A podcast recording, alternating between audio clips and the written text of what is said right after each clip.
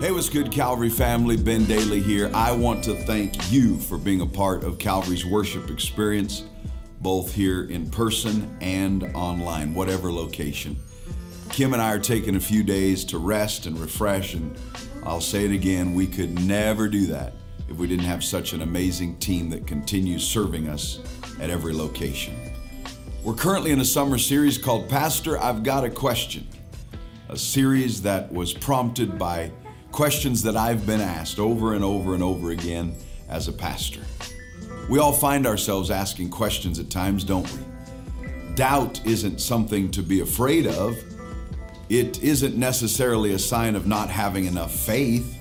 The reality is that doubt is oftentimes the doorway of discovery to deeper truth when the doubt road is traveled with God.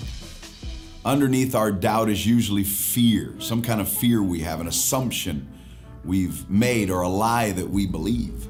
It's when we uncover that fear that truth can set us free from captivity. Doubt that leads to questioning helps us sort out assumptions and lies from fact and truth. Embrace the doubt and questions, face them head on, see them as doorways to discovery through which you and God can walk and journey together. The truth is that we all have questions, but sometimes we're afraid to ask them. But in this series, we will encourage you to embrace the gift of questioning and in doing so, discover the beauty contained in previously hidden treasures. When we ask questions, we act like a miner who, who, who suspects that there's gold hidden in a certain spot, and so he digs and he works to unearth and discover the treasure, the mysteries hidden in Christ. I, I can't wait to be back with you in just a few days to answer some of your questions. But I've got a great teaching team at every location ready to go. So let's jump right into week two of this series. Pastor, I've got a question. And we're continuing where we left off last week Pastor, can we go too far with this race thing? Are you ready? Here we go. Well, thank you, Pastor Ben. That is a really good question. Can we thank God for our lead pastor today, man? I love him dearly. I'm so excited about being a part of this team. They've been leading us through some uncharted territory. They're taking some much needed rest. They will be back soon. As you can see, I'm not alone today all the way from Wallace, North Carolina. Can you give it up for Pastor Brad hanging out with us today in Irving? Man, I'm so excited to have you here with us. I know it's tough to leave home, but man, when you are here in Irving, you always got a word. You always encourage us. Let's give it up for him one more time. Go ahead and greet the people, Pastor Brad. What's up, Calvary Irving? Come on, if you love Jesus, let me hear you. Well, you know, Pastor Kareem, it's tough to leave home, but at least when I get to leave home, I get to come home. Come on, somebody. I've always loved being with our Irving family, so it's good to be in the house. Pastor Kayla and the kids are back in Wallace taking care of things, but I'm excited to be here because we're tackling some tough questions. And uh, we miss our pastor, but man, I thank God that he's empowered us to be able to take this message while he's gone. So let's get into this thing, Pastor. Well, I'm glad you're here too because these are some tough questions today, and I've got some reinforcement and there's one in particular that I'm very excited for you to answer for us today. But when we bring up this subject of grace, here's something we've talked about. We notice just this overwhelming sense of fear. So many leaders, pastors are afraid to talk about grace, and we're here to make a declaration. At Calvary, whatever location, we're not afraid to talk about grace. I love what Paul said. He said, I am not ashamed of the gospel. What does ashamed mean? I'm not afraid of what people think, for it is the power of God unto salvation. Then when he's, he's encouraging his young son, he says, he says that uh, God is not giving you a spirit of fear, but of what? Power, of love, and of a sound mind. You know what he was doing? He was telling his young son, don't be afraid of the response that people may have towards grace. And by the way, isn't it by grace that we receive the power, the love, and the sound mind? This message that we preach, it is the only message that has a non schizophrenic tone to it. It is the message of the finished work of Jesus Christ. So clap your hands, Calvary, because that's all we preach here is the finished work. But here's one of the reasons they're afraid, and this is why we got to have a series like this during uh, this summer. People are afraid of the message of the gospel of grace because it suggests that we can go a little bit too far, or maybe way too far with grace. They're worried about what might happen if we put a heavy amount of attention on what Jesus has done for you, as you, versus what you are trying to do in your own power to gain the free gift of salvation. Aren't you glad the work is already done and all you simply have to do is believe it and receive it? Here's why we preach grace. We got to remember that grace involved God expressing his unconditional love and favor towards us, independent of what we do or don't do. God is, his grace is Jesus personified. It is the very person of Jesus. So to say you can go too far with grace is like saying you can go too far with Jesus. And we all know that's crazy. Please clap your hands if you know that makes absolutely no sense at all. So here's what I've noticed too, Pastor Brad, and we do this a lot. We don't question God's goodness. You know what we do? If I was to make a statement right now, there would be an overwhelming response. If I said God is good, you know what everybody's gonna say? All the time. And I'm gonna say all the time. God is good. See, we never question his goodness. We never question his holiness. We never question his love. But why is it that we always question grace?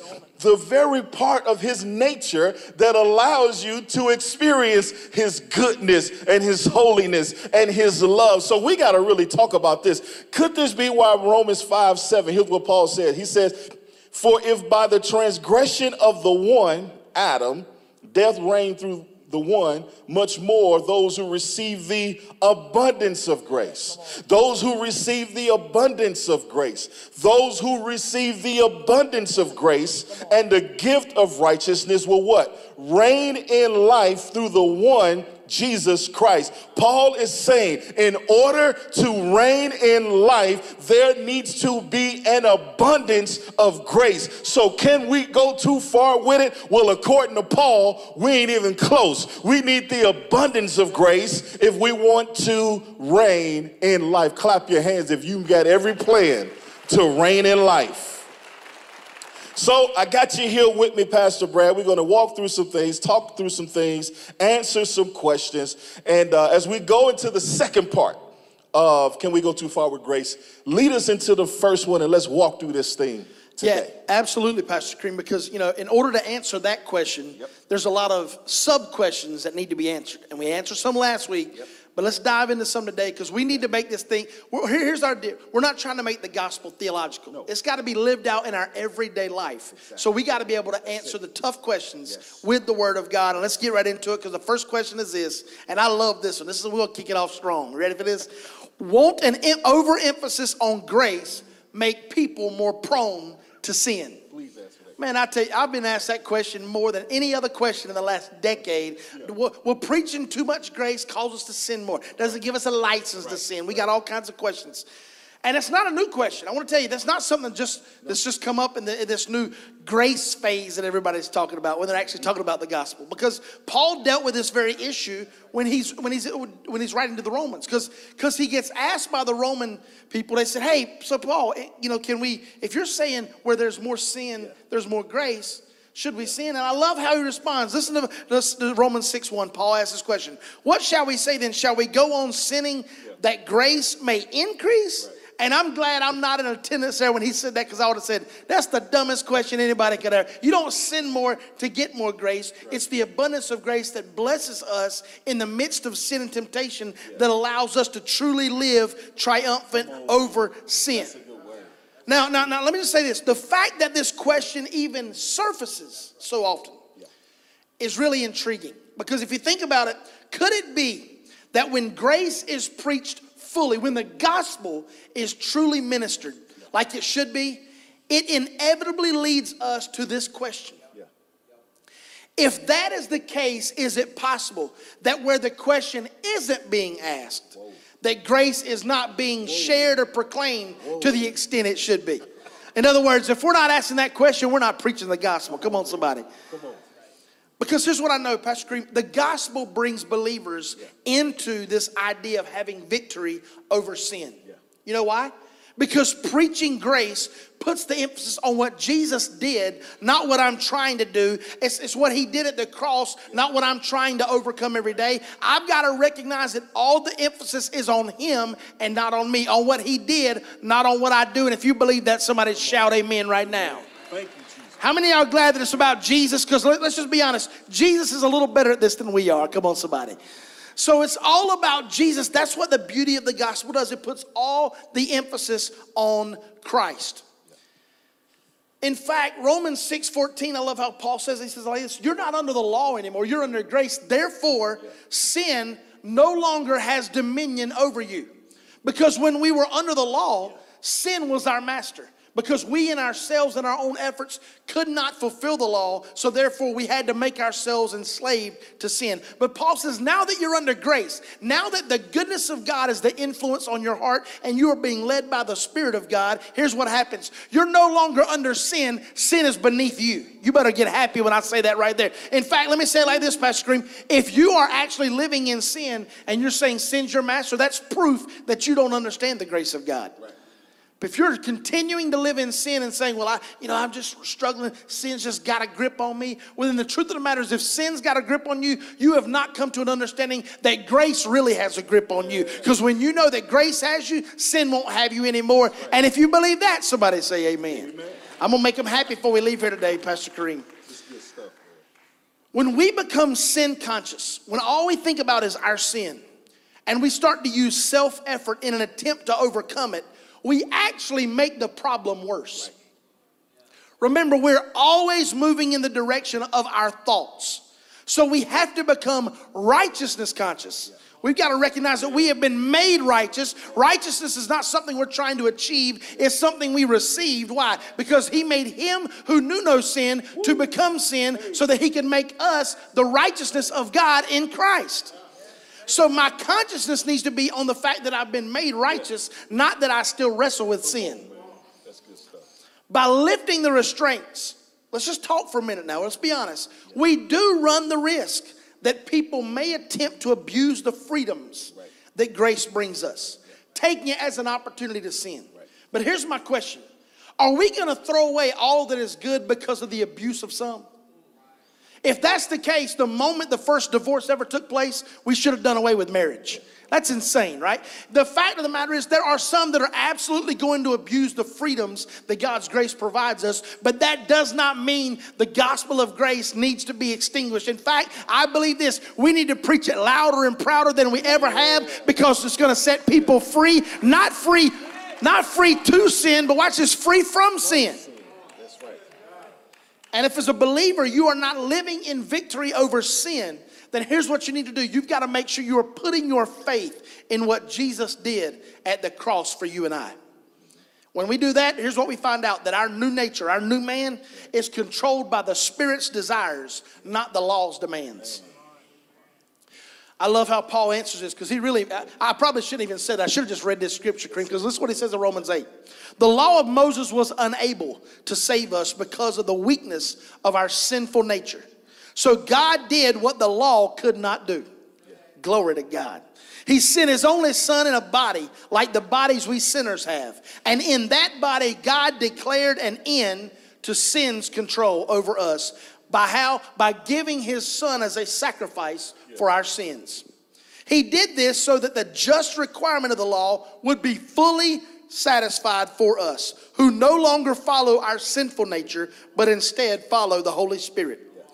Those who are dominated by the sinful nature think about sinful things. But those who are controlled by the Holy Spirit think about things that are pleasing to the Holy Spirit. Yeah. So letting your sinful nature control your mind leads you to death. But letting the Holy Spirit control your mind leads to a life and a life full of life and peace. Ooh, I'm so glad you're oh here, my. Reverend. Come on, y'all. Give it up for Pastor Brad. what an answer. And I see what you did. You used the word to answer the question.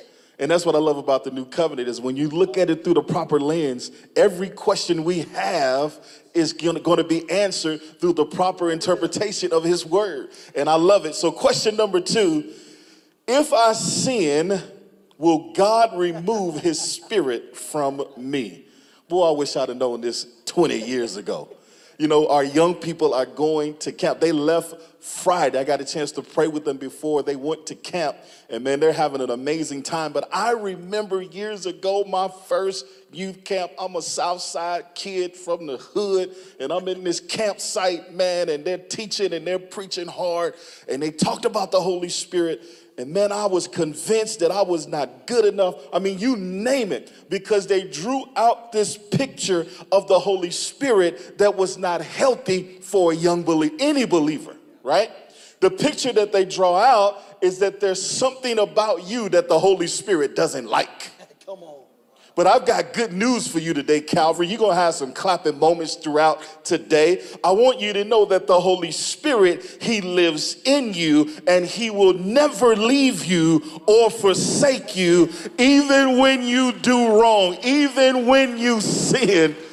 So, this old picture of the Holy Spirit that many of us grew up with, I want you to know that that is an unhealthy picture of the loving comforter that is alive on the inside of you. Now, I want to say this He may be grieved over my stupid choices. And some of the things that I do, but he will never leave me because I'm going to do some things that are inconsistent with the new creation that I am in Christ. But here's the deal now that we got a revelation of the finished work of the cross, we got to understand statements. Here's some statements that David made, and David was a powerful voice. In Psalm 51, he says, Do not take your presence from me, and do not take your Holy Spirit from me. One of the most anointed messages I had ever heard had something to do with that. The preacher was powerful. It was some jumping and some screaming, and the organ was lining up, and then he started, mm. I mean, it was powerful but it was not biblically correct. So, in the midst of that powerful atmosphere, I became convinced that there was something so wrong with me that the Holy Spirit can come and go and come and go. And that's why I thank God for this new and greater covenant because now I am fully convinced that the Holy Spirit, He's not coming and going. He is in me to stay. He will dwell in me. He's not afraid of my sin, He's not afraid of my bad, uh, bad choices. In fact, he doesn't leave me when I mess up. We're going to talk about it later. He actually is teaching me and grooming me and shaping me and reminding me. How can he do that from a distance? You know what he decided? I'm going to stay right where I'm at. This is my new residence on earth. I'm on the inside of you, and I'm gonna allow you, I'm gonna be there with you to help you grow in grace. I'm not gonna come and go and come and go based upon your mistakes and your behaviors. Here's a scripture that really helped me John chapter 14, verse 16. Put this in your notes, y'all. You're going to need this one. It says that I will ask the Father, and he will give you another advocate, a comforter, a helper to help you and to be with you for how long? Forever. Forever. So today, I declare that you can banish the thought, the notion, that the Holy Spirit is going to leave you when you do something wrong. He's bigger than that. He's more loving than that. He's more committed to the mission of grace and reconciliation. He's going to stay right where he is in the heart of a believer, and he ain't leaving just because you made a mistake. That's good news, man. Okay, I'm moving quick. I'm moving quick. Number three, I think these two go together, Pastor Brad. Doesn't the Spirit convict us of sin? Ooh, all the holiness people just, their ears started tingling on that one. Because we were taught that the primary responsibility of the Holy Spirit yeah. is to convict you to tell the Father every time you do something wrong. Like the Holy Spirit is the sheriff of heaven. He's going to tell a tale. Every time you do something wrong, he's going to run to the Father and tell the Father, give the Father a report of all the mistakes that you're making. But that is not the picture that we have of the Holy Spirit. The sin that the Holy Spirit convicts the unsaved of is the sin of not believing in Christ. We have a God given conscience. I know when I do wrong. I don't need the Holy Spirit to reinforce when I do wrong. He is there to help me to think properly, to do right the next time that temptation comes up. I'm going to go to John 16, 8 because they don't want to hear. We're going to whisper because they're not listening no way. You blessing me. I don't know, but John 16, 8. And, and when he comes, he will convict the world of his sin and of God's righteousness and of the coming judgment. The world's sin is that it refuses to believe in me. Righteousness is available because I go to the Father and you will see me no more. Judgment will come because the ruler of this world has already been judged. Please walk us through John 16. Oh, I love this right here, Pastor Kareem, because this really does rip the mislabel off of the Holy Spirit. Because we were all taught when you read that. So if you just read John 16, 8, this is what it sounds like. And when he comes, he's going to convict you of your sin and of God's righteousness and the coming judgment. So we take all of that on us because right. we fail to read the next verses where he actually explains what his role is. How many y'all know that the Holy Spirit has different roles to different people? See, I, when I go home, my role is father. Right. My role is husband, but at work, my role may be boss or employee. Yeah. Yeah. So, depending on who I'm dealing with, depends on the role that I play. The Holy Spirit here, listen to what he says, because we got to keep reading. The world's sin is that it refuses to believe in me. Now, listen to what he says. The Holy Spirit's going to come and he's going to convict the world of its sin. And then he tells us what sin? The sin of unbelief.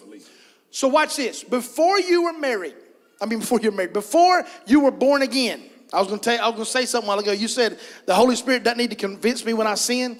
I said, that's right. I got a wife to do that. Hallelujah. Anyway, the moment we get saved, let me ask you a question. The moment you got saved, are you now still of the world? Yeah. You're in it, but are you of it? Of it. No. So when you were unsaved, before you received the life of Christ, you were of the world. Do you believe that? You were a sinner. So what happens is we get a conviction of the Holy Spirit when we're a sinner that comes upon us and says, "Oh, you're living, you're dead, you're dead in sin. You need to make an acceptance right now. You need to declare and receive the life of Christ so you can get born again. You are a sinner, but you need to get born again as a saint." So, in that moment, the Holy Spirit does convict me of sin. It's the sin of unbelief. So that I will respond to that conviction and it will convince me that I need to get saved, to get born again in Christ. And in that moment, when I receive the life of Christ, now, watch this, I'm no longer of the world. Now I'm of the kingdom. So he convinces, he convicts the world of sin. Then he keeps keep reading. He says, righteousness is available because I go to the Father. Who is he talking about? He's talking to believers. He's talking to the disciples here. And he says, You are righteous. And the job of the Holy Spirit is not to convict you of sin, it's to convict you of righteousness. Right. Why would, not, why would the Holy Spirit not convict you of sin? Because your sin was paid for at the cross with the blood of Jesus. Hey. Why would He continually bring up a debt that's already been paid? That's good, man. He convicts us of righteousness. Okay, Pastor, well, what's that look like? That means that whenever I'm in a moment of temptation, the Holy Spirit goes, Hey, Kareem, I want to remind you, you've been made righteous. You don't need to do that.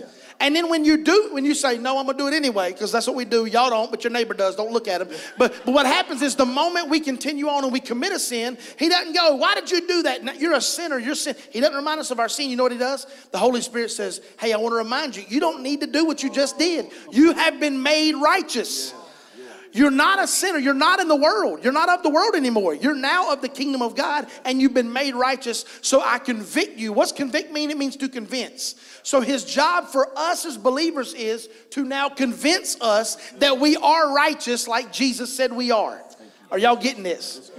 So, whenever I hear conviction of sin as a believer, I've got to recognize that's not the Holy Spirit because that brings guilt, shame, and condemnation on me. That's actually the enemy disguised as the Holy Spirit. Can I tell you right now? Many times you and I both have thought it was the Holy Spirit convicting us of sin when it was not God, it was actually God, the enemy of us. It was, it was the enemy convincing us.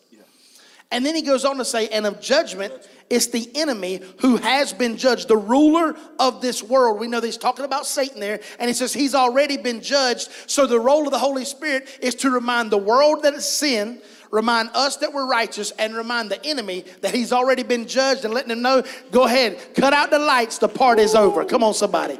That's the conviction that the Holy Spirit does.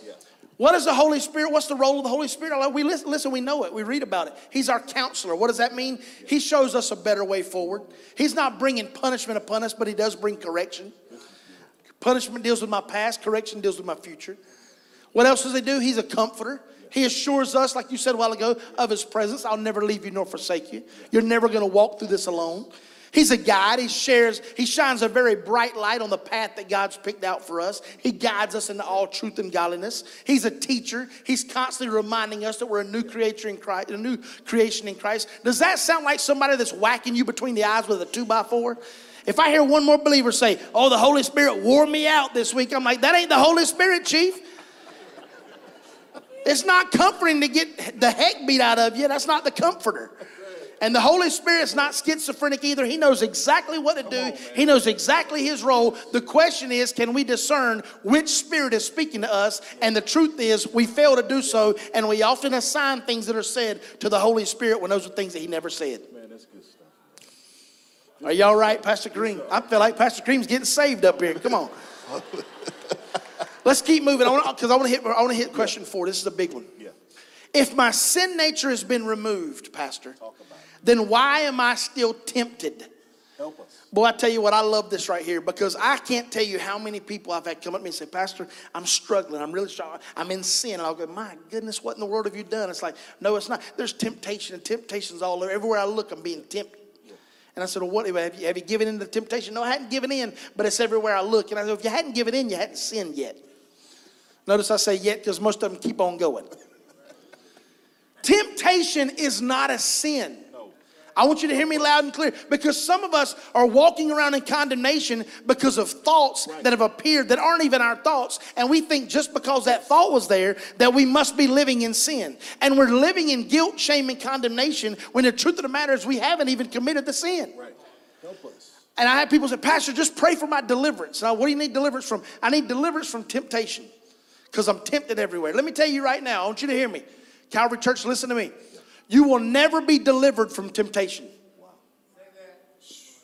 It got quiet up in this Baptist church all of a sudden, did Listen to me. You will never be delivered from temptation. Jesus said, Let me teach you how to pray. Pray, deliver us from evil. Lead us not into temptation. We want him to deliver us from temptation. He doesn't deliver us from temptation. Why? Because if he delivered us from temptation, that means he'd have to take the choice away and we would lose our free will. Oh. And he's never going to take the free will away. He didn't deliver Adam and Eve from temptation. He allowed it to be in the garden, but he, he didn't lead, her, lead them into temptation. Because notice what he does. He says, I'll lead you not to temptation. Why is that? Because the Spirit of God, according to the scripture that's found in Matthew 3, as soon as Jesus gets baptized, the Bible says the Spirit led him into the wilderness to be tempted. So the Spirit led Jesus into temptation. Why? Because he knew Jesus could handle and overcome the temptation, and Jesus is our substitute. So he doesn't lead us into temptation. That's why he led Jesus into temptation. He's not going to take away your temptation. He gives you the power to make the right decision. If He took away your temptation, He would take away your free will. And God doesn't want robots, He has sons and daughters with the right to choose. And He says, I have put inside of you the overcomer, and you will overcome every temptation I feel like running in this church today. Clear that out right there. I'm going to run right down there. When I, I'm running right down there. That's powerful, man. We don't need deliverance from temptation. We have the Spirit of God in us to overcome temptation. So we got a distorted view of the Holy Spirit yes. and his relationship with us, but we also got this messed up mindset regarding sin and temptation. That's the power of new covenant. We get this clarity that we've never had before. So thank you, Pastor Brad. Let's give it up for Pastor Brad. Aren't y'all glad he's here today? I could not have done this alone. Trust me. Number five, we're going to move real quick because we got a big question to answer today. So, Pastor Brad, if I don't forgive others, will God forgive me? Now, here's a basic rule of, of hermeneutics it's to carry old covenant language through the cross. Don't stop at the cross, go through the cross. So, if a teaching comes through unchanged, guess what? It's all good. Let it be. But if the new covenant teaching after the cross redefines the subject, then we must continue to flow with the revelation of the new covenant. In the old covenant, it was performance based. You remember that? If then. If you do this, then God will do that. Do that. But listen to how the new covenant explains forgiveness. Ephesians chapter 4, verse 32 says, Be kind and compassionate to one another forgiving each other just as in Christ God forgave you. It is clear that forgiveness of others is not a condition for being forgiven. Somebody ought to be clapping right now because they told me that God wasn't going to forgive me until I forgave everybody else. They told me that my forgiveness from God was based upon me forgiving others. But the word has redefined all of the false doctrine that I've learned over my life. And God has given us a clear picture that after the cross, since the work has been finished, it is a privilege to forgive. Why? Because we've already been forgiven.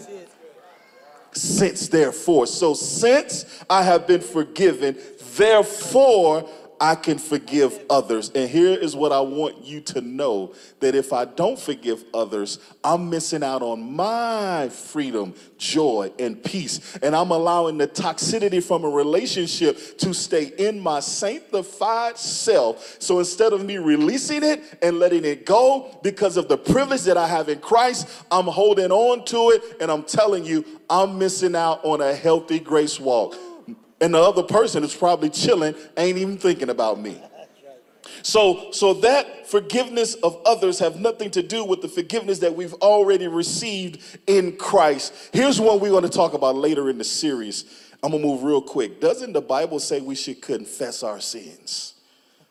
Comes up several times in scripture, right? James 5 16, therefore, confess your sins to each other and pray for each other so that you may be healed. Here's what scripture is telling us lens of the new covenant that confession is a healthy way to build each other up. Why? Because confession simply means to agree with the Father. Right. So when we're confessing, we're simply agreeing with each other on what God said about us. We're simply agreeing with each other on what God says about sin. We're simply agreeing with each other on what the finished work has accomplished for both of us. So we're building each other up. It's also a healthy way to exercise if I've wronged a brother. So if I wrong you, I simply say, hey, bro, I'm wrong, man. Right. It's on me, bro. I don't want you carrying the burden thinking you did something wrong. So what I'm going to do is use my privilege, my freedom, my empowering grace, and I'm going to free him by letting him know this one on me. Would you forgive me? If he forgive me, great. But if he don't, I'm releasing myself from the bondage of the offense. Are y'all getting that today? Y'all see the power of confession as it relates horizontally to one another has nothing to do with us being uh, uh, growing in our grace walk with God. That work has been finished. It has already been done. I simply agree with the Father. That's right. Now, since we're talking about sin, Pastor Brad, could you please yeah. answer this last question for all of us today? God bless you, sir. I just want to say, I forgive you for making me answer this last question. Hallelujah. So, watch this, Calvary Church. Let's end with this question because this is real. How then, Pastor, do we deal with someone who's been caught in sin? Now, most believers don't have a problem with this question as long as they're not the one who was caught. Exactly. but how do we, how do we, how do, even the church, how do we respond when someone's been caught in sin? Because there's this idea of, okay, well, if you're a grace church, then whatever goes. So whatever, we've, we've already clearly defined that's not the case. So what, how do we respond when it comes to this? Well, I'm gonna be honest with you. And this, this, this question really is near to my heart because when I was reflecting on leadership, even just individually, my personal leadership, I've had to take a very long, honest look about how I've done this. The Bible's clear on what we should do. I love the fact that Paul addressed it, and it's Galatians 6 1. He says, Brother, if someone is caught in a sin, you who are spiritual, now let me just say that again. You who are spiritual, let me say it loud for the people in the back. You who are spirit, if you're not spiritual, you're not involved in this. Because here's what it here's what it could say. For those of you who are not spiritual, you deal with it on Facebook. Right. Exactly. Instagram. on the gram. That's right. In our, our in not gospel circle, gossip circles. Gossip circle, there you go. But listen to what he says, brother. If someone is caught in a sin, you who are spiritual should restore him gently. But watch yourself because you also may be tempted. Let me tell you, as leaders, we have a responsibility to protect the flock of God. I believe that with all my heart. We take that task very seriously here at Calvary. Right. There are many predators out there in the world. There's sexual predators, there's financial predators, there's spiritual predators who love to distort Yes. the word of God and pervert it to bring people into manipulation and control. In the event of someone like this coming to our attention, we must bring correction for the sake of other souls. Right. Do you believe that? Yes. The key, though, is we must deal with it and speak to them in love. If they are repentant when we do that, then here's what we do we walk with them and we see them fully restored. Whenever we're dealing with someone's sin, the goal is always restoration. Are y'all hearing this, church? You better say amen because you don't ever know when you're the one, all right? So it's it's important that as leaders we must recognize when we're when we're correcting someone, when we're disciplining someone, when we're dealing with someone's sin, it's always unto bringing them to restoration. That way we keep our hearts right. We're not trying to punish anybody. We're not trying to make you feel bad long enough to make us feel better because that's how church, sometimes church leadership is like, well, when we feel like you feel bad long enough, then we'll restore you. That's not how this works. It is bringing people to complete restoration based on the purchase of the, of the price that was paid with the blood of Jesus. So that's what we do. If they're unrepentant, they don't respond to our counsel, they say, know what, I'm, I'm going to continue to do this. I don't care. I'm going to continue on the, the route I'm going. Then Paul says it is imperative that we remove them from fellowship. That's harsh. But why? It's not to punish that person, it's to protect the others. Can I just tell you right now, if you really see God in the character and nature of who He really is, you'll recognize He's not a God that's about punishment, He's a God that's about protection. God didn't kick Adam and Eve out of the Garden of Eden to punish them. He did it to protect them because if then they went and ate of the tree of life, they would be sustained forever in a fallen nature. He's a God of protection. What we do, we protect them by removing that person. But we recognize that our motive in doing that is to protect the other people from falling into the schemes that the enemy is working on. I can tell you right now, I've not always done this right. But I know for a fact that that is God's heart. And we see it finally in this. Real quick, in the story of Luke, you remember this church. There was a woman who was caught in the act of adultery and she was brought before Jesus. And if you remember Jesus, he's dealing with this woman, and when they come to him, and, and they're really just trying to trap Jesus, right? They're wanting Jesus to say, Well, we got to stone her because that goes against his ministry. But we know if he's going to be holy, he can't go against God's law. And Jesus, when, when they bring her to Jesus, he, he kneels down and he begins writing in the dust. And he says something that's very profound. He says, Let he who is without sin cast the first stone. And I love this. He kneels back down and he begins writing. And it says, one by one, from the oldest unto the youngest, they begin to leave that place. All of her detractors, all of her, the, the people who are trying to condemn her, they begin to leave one by one. And then Jesus does what I love so much about the gospel. He gives her in that moment mercy and grace. There's a difference. Listen to me mercy and grace. Mercy. Neither do I condemn you. That's what he says. You are not condemned. What you did is in the past. Stand up, young lady. I don't condemn you.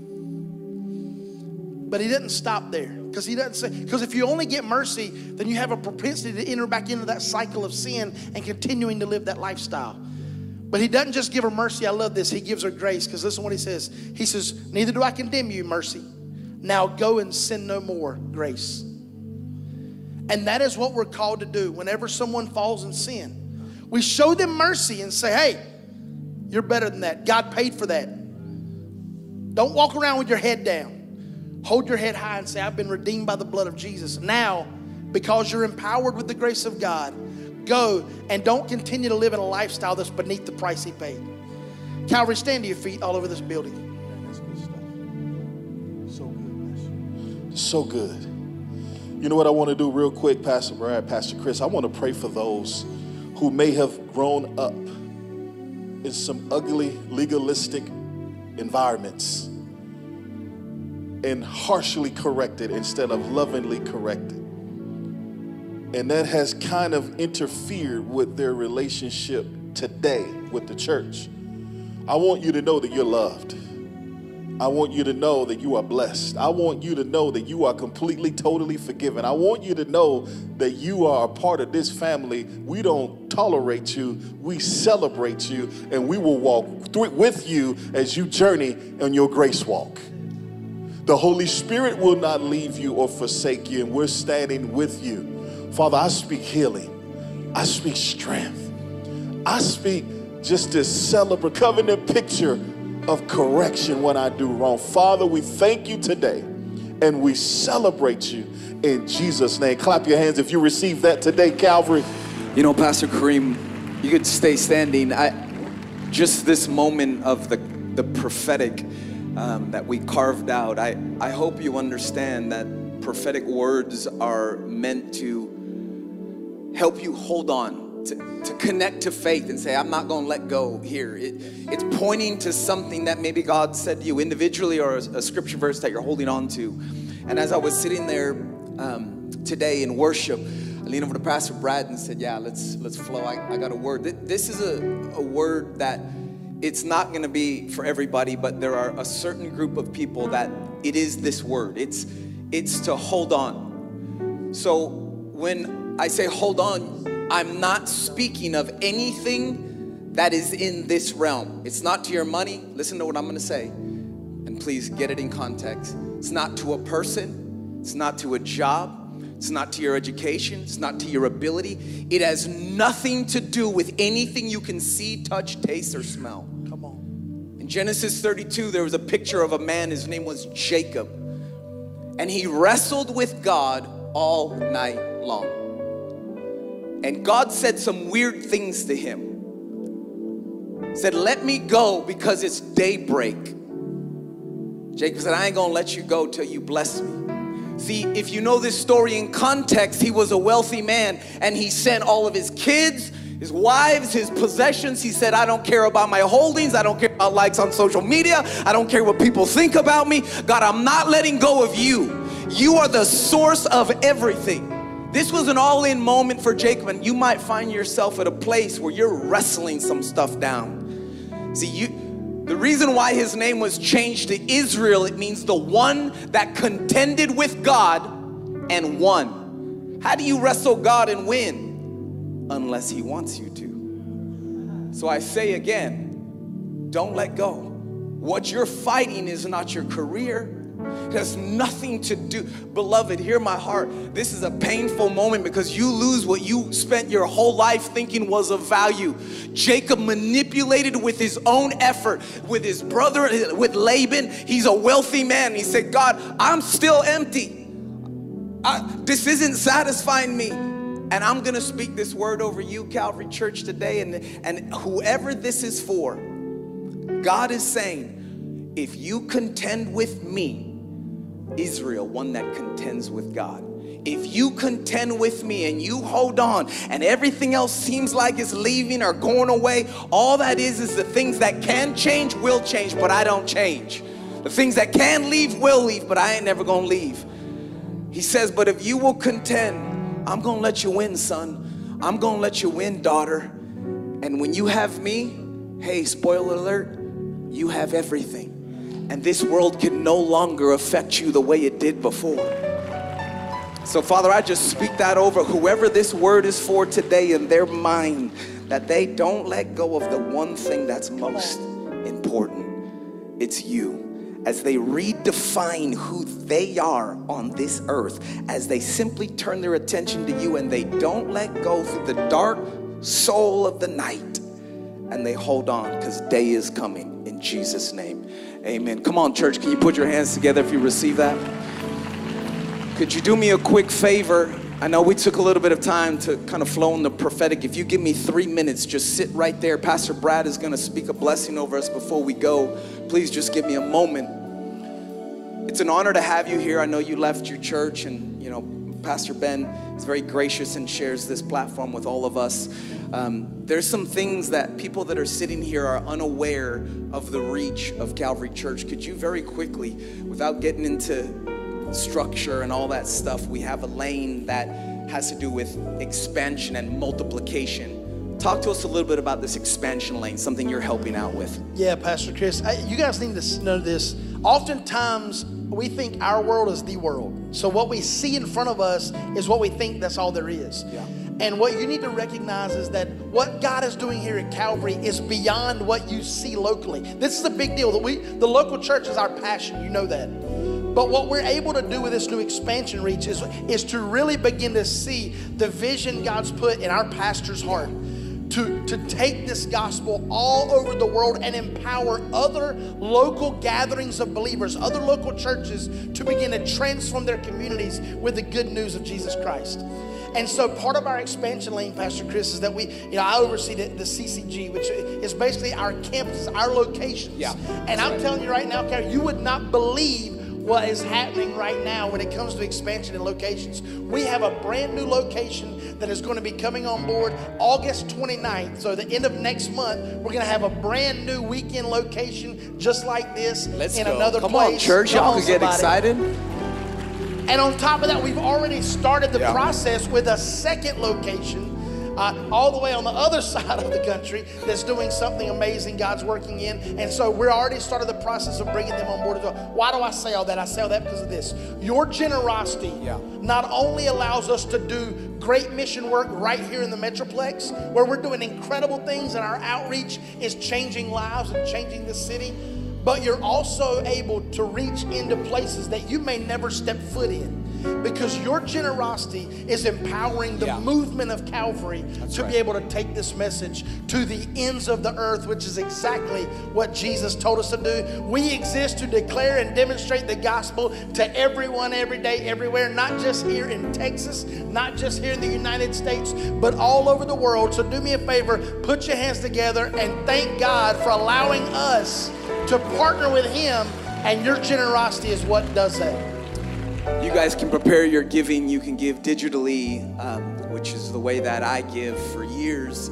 Uh, you can give with an envelope if you still uh, want to do so that way. We're going to do a giver's confession, and I want to continue to do this for a couple more weeks. If you can't hear this, it's okay. But you're kings and priests. Many of us know we have a ministry, but you didn't know you were supposed to rule. Part of this giver's confession is somebody that understands they're meant to rule. You, you're meant to win in life. God wants to get resources to you to be a blessing to the world. So if you don't get that, I understand, but as we grow in this revelation, you'll understand you are a priest and a king. And this giver's confession is for those of you that I believe you trust God in every area. You recognize you are meant to have the sevenfold blessing that Abraham had to be a blessing to nations. I'm not going to preach that, but that's Abraham's blessing. But let's do this. Let's do this together. This is the confession. Through the pandemic, Pastor Ben has been leading us in this confession, and story after story of people that said, Pastor, unexpected checks, bonuses, raises, debts paid off. It's crazy, y'all. So, we're gonna make this confession together. This is what we call our giver's confession. I hope you make this confession yours. 2021 giver's confession, read with me. As I give today, I'm believing the Lord for, come on, jobs and better jobs. Say it raises and bonuses, benefits, sales and commissions, favorable settlements, estates and inheritances, interest and income, rebates and returns, checks in the mail, gifts and surprises, finding money, debts paid off, expenses decrease, blessings and increase. Thank you, Lord, for meeting all my financial needs in 2021, that I may have more than enough to give into the kingdom of God and promote the gospel of grace to everyone, every day, everywhere. In Jesus' name, amen. Come on, clap your hands. Pastor Brad, speak a blessing over the people, would you? Father, we just thank you so much for this amazing day you bless us with to gather together with like minded believers, brothers and sisters in Christ, and hear your gospel, the good news that activates our identity as new creations in Christ. Lord, I thank you that now we get to give and sow into a kingdom where there's no lack and loss. We thank you for the harvest that will come from it. We thank you for allowing us to be a part of something so amazing that the world is literally being changed from country to country, from place to place, from glory to glory with the power of your word. And we thank you today that we get to participate in that in Jesus' name. Somebody say amen, amen, and amen.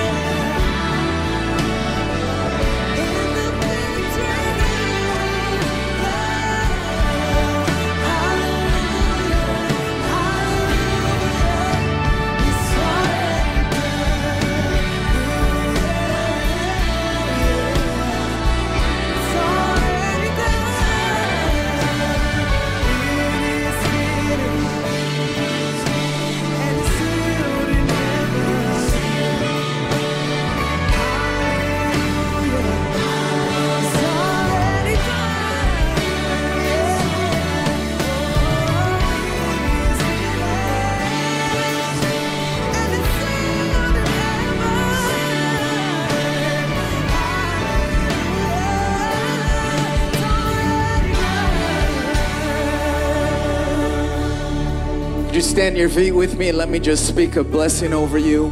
We'd love to see you at the five today.